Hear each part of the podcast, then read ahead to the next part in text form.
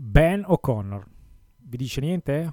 Vi dice forse qualcosa di più se vi dico Ben Alexander O'Connor? Beh, è un ciclista professionista che ieri ha vinto la tappa con arrivo a Madonna di Campiglio. Madonna di Campiglio, Giro d'Italia, il ricordo va sicuramente a Marco Pantani, a quel giugno del 1999, con la sua tristissima discesa dalle scale. Ma torniamo a Ben O'Connor. Perché parliamo di Ben O'Connor? Perché lui corre per la NTT Pro Cycling e la NTT Pro Cycling ha appena pubblicato su YouTube un bellissimo video, un film dal titolo Peak che racconta la storia di questa squadra sudafricana. Ma prima di continuare vi do il benvenuto nella rassegna stampa di Joe Brack, appuntamento settimanale dove vi presenterò una serie di news raccolte dai miei feed italiani e internazionali sul mondo della bici, sul mondo dell'economia della bici, sul gravel, bikepacking, un po' di professionismo e un po' di video interessanti da vedere. E allora torniamo a NTT Pro Cycling Team e al suo film. Beh, è un film molto, molto carino, è un film di quelli che piacciono a me, che raccontano le storie, gli aspetti umani di questa squadra. Per chi non sapesse la storia di questa squadra sudafricana, eh, ve la racconto proprio brevissimamente. Insomma, la NTT attuale è nata, è sorta dalle ceneri della Dimension Data. Vi ricordate quella con la maglietta bianca, verde e nera?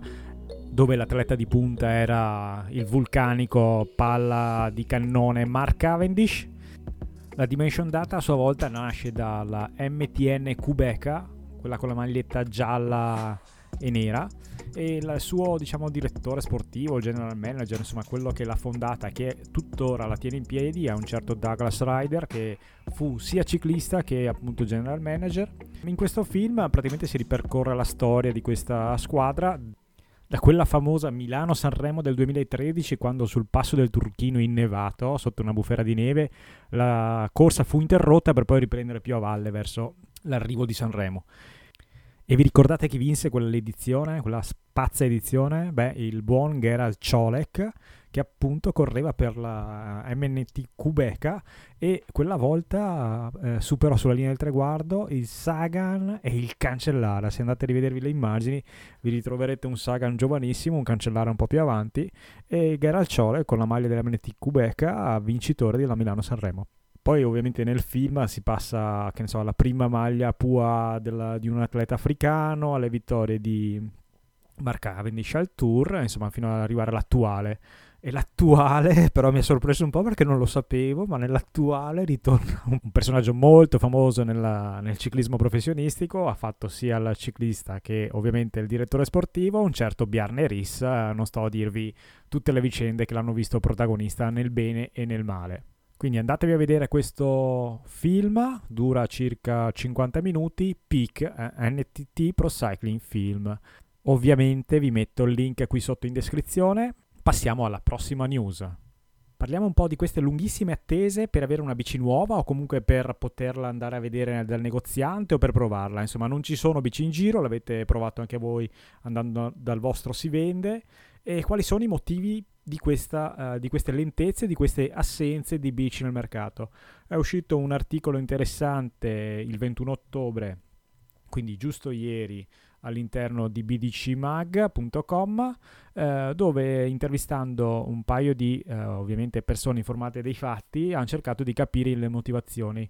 Hanno intervistato nello specifico Simone Maltagliati che è marketing manager Italia di Cycling Sport Group, quelli che gestiscono GT Canon del Fabric e poi hanno intervistato anche Rudy Pesenti che è un media and event manager di Track Bicycle Italia incuriosito di capire un po' queste problematiche, eh, sono andato a cercare un po' in internet, ho trovato gli altri articoli, uno un po' più datato dal 20 agosto eh, all'interno del sito Marketplace, ovviamente il link poi in descrizione, e invece un altro ben più corposo articolo all'interno di cyclingindustry.news uscito ieri, è scritto da Mark Sutton, dove, che si chiede appunto quando il mercato delle bici tornerà ad essere normale. Insomma, sia gli articoli diciamo internazionali che la, il bell'articolo su BDC Mag uh, mettono diciamo sotto accusa la filiera di produzione dei grandi marchi dei group set, cioè fondamentalmente eh, Shimano, perché è quello che ha la maggior parte del mercato, circa tra il 70 e l'80% del mercato per quanto riguarda i gruppi e quindi è lui un po' che fa le regole del mercato. Ovviamente essendo andate delle nazioni lockdown, eh, i giapponesi hanno ovviamente esternalizzato tutto quello che è la produzione, quindi Malesia, India, eh, lockdown in questi paesi, eh, si è interrotta la catena e quindi si è interrotta la filiera, non essendoci più componenti non si possono neanche più realizzare le bici, questo fondamentalmente è il, è il grosso problema eh, aggiungete che all'ora di marzo eh, c'è stata un'impennata delle richieste in tutta Europa, impennata mai vista a detta di tutti quelli intervistati in questi articoli. Ovviamente le case produttrici non hanno potuto uh, far fronte a questa impennata di richiesta, non stanno ancora uh, facendo fronte a questa impennata e a detta dell'ultimo articolo, appunto quello internazionale che si chiede quando tornerà a uh, regolare il mercato, a quanto pare non c'è ancora una soluzione perché ovviamente anche lì poi non sono esperto di economia ma uh, tutte le case produttrici e, e, tutti i distributori evitavano di fare magazzino, quello che una volta era il magazzino ora non esiste più e quindi essendoci una filiera molto, forse molto lunga e molto veloce, essendosi inceppata, eh, si rallenta tutto e non si hanno i pezzi. Un'altra cosa invece che era venuta fuori dall'articolo italiano, ehm, una tendenza che forse si era già vista con tutti i bike test, che è quello di eh, smarcarsi dalla produzione, dalla presentazione di nuovi modelli, diciamo a, a settembre-ottobre. Quindi i marchi produrranno modelli random, usciranno nell'arco della stagione cercando di palmare la produzione delle varie bici sui 365 giorni dell'anno. Ok, passiamo ad altro argomento. Ok, lasciamo stare gli aspetti economici, queste cose un po' più tristi, parliamo di uscita in bici, si avvicina l'autunno, ma insomma adesso è bellissimo uscire anche se è un po' plumbeo. Un bellissimo articolo pubblicato su adventure.cc, poi vi lascio il link, non preoccupatevi, eh, dal titolo Keep Exploring to Autumn and Winter with Vedangi. Allora, Vedangi l'ho conosciuta leggendo l'articolo, ammetto la minoranza, non l'avevo conosciuta prima di, di oggi. Chi è? È una giovanissima ciclista indiana, perché è nata a Pune, eh, classe 98, quindi ha 22 anni, ed è stata la più giovane ciclista indiana a completare il Giro del Mondo in bici. Attualmente vive in Gran Bretagna e studia sport management. E cosa scrive questo articolo? Beh, insomma, dà le sue 5 regole fondamentali per uscire anche in questo periodo un po' un po' tristotto dal punto di vista meteo. Lei che ovviamente abita in Inghilterra eh, ne sa qualcosa e fa questi cinque punti. Il primo punto, per esempio, suggerisce di non prendere paura delle previsioni meteo. Esci comunque, vestiti, mettiti qualcosa di impermeabile, ricordati i guanti e vai. Nel secondo punto suggerisce di avere il classico vestiario cipolla. Il terzo è prenditi cura della sua bici, quindi quando torni a casa dopo aver preso un bel po' di pioggia, lubrifica la catena e quant'altro. Il quarto punto è leave no trace, quindi si riferisce quando si fanno generalmente viaggi più lunghi di non lasciare tracce, di portare tutto a casa con sé, quindi non inquinare. Ed il quinto punto ovviamente è divertiti, esci e divertiti. Leggetelo, è un bel articolo spassoso e buona lettura. Ok, parliamo adesso di aspetti un po' più tecnici legato un po' al mezzo che ci piace usare. È uscito su Off-Road CC un articolo che fa la recensione di un nuovo sistema di borse della Ortlib. Hanno prodotto delle fork pack. Queste borse, cioè anzi parliamo della singola borsa, ha una capacità di circa 3 litri, pesa 275 grammi, è IP64, quindi tiene l'acqua, PVC free eh, viene venduta completa del suo sistema di aggancio adattatore QLS. Eh, queste borse possono essere agganciate in tutti i tubi, sia quelli già previsti delle viti di aggancio, sia quelle che non prevedono eh, la presenza delle viti. Basta che gli steli siano compresi tra i 30 e i 42 mm di eh, diametro. Sembra essere un ottimo prodotto e soprattutto un'ottima soluzione perché coniuga sia la resistenza degli agganci Ortlib che la facilità del bikepacking. Quindi per tutti gli amanti delle borse sull'anteriore date un occhio al fork pack della Ortlib. Parliamo adesso di ruote. La casa produttrice eh, anglosassone Hunt ha prodotto un nuova eh, una nuova linea di ruote eh, mista gravel ehm, asfalto e su questo articolo pubblicato su Cycling Tips si chiedono quale sia l'altezza ideale del cerchione.